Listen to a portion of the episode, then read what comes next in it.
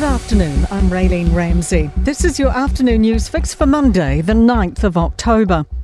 Some world oil prices are jumping following attacks from Palestinian militant group Hamas on Israel. More than 700 Israelis and more than 400 Palestinians are confirmed dead. And it's thought up to 100 Israeli citizens and soldiers have been taken hostage. The BBC's Nick Marsh says soaring oil prices is due to uncertainty. About a third of the world's oil comes from the Middle East, and the question now is what will Israel's response to these attacks be? And Israel's ambassador to the UN, Gilad Erdan, is calling for action. I have seen shocking footage, graphic images that will forever be seared in my brain. What we are witnessing are war crimes, blatant, barbaric war crimes. ACT candidate for Port Waikato, Neil Christensen, has died. Party leader David Seymour says he was an infectious, charismatic, and fascinating man, and the country's only registered specialist poultry veterinarian. He was 35th on the party's list for the election. Nationals trying to explain its way out of a bombshell suggestion Kiwis could be forced into a second general election.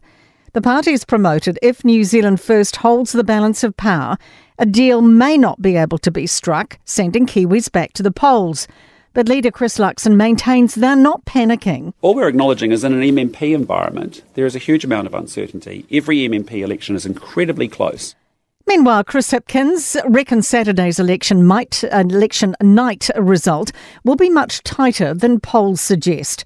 The Labour leader is confident there'll be a bump in the numbers and believes there's still a sizable block of Kiwis who haven't made up their mind. Asked whether voters want a change at the top, Hipkins was blunt. I don't think so. I think that as voters have the opportunity to see what a change actually means, uh, they, say, and they see the instability and chaos that change could bring, um, I think we're going to see our numbers going up.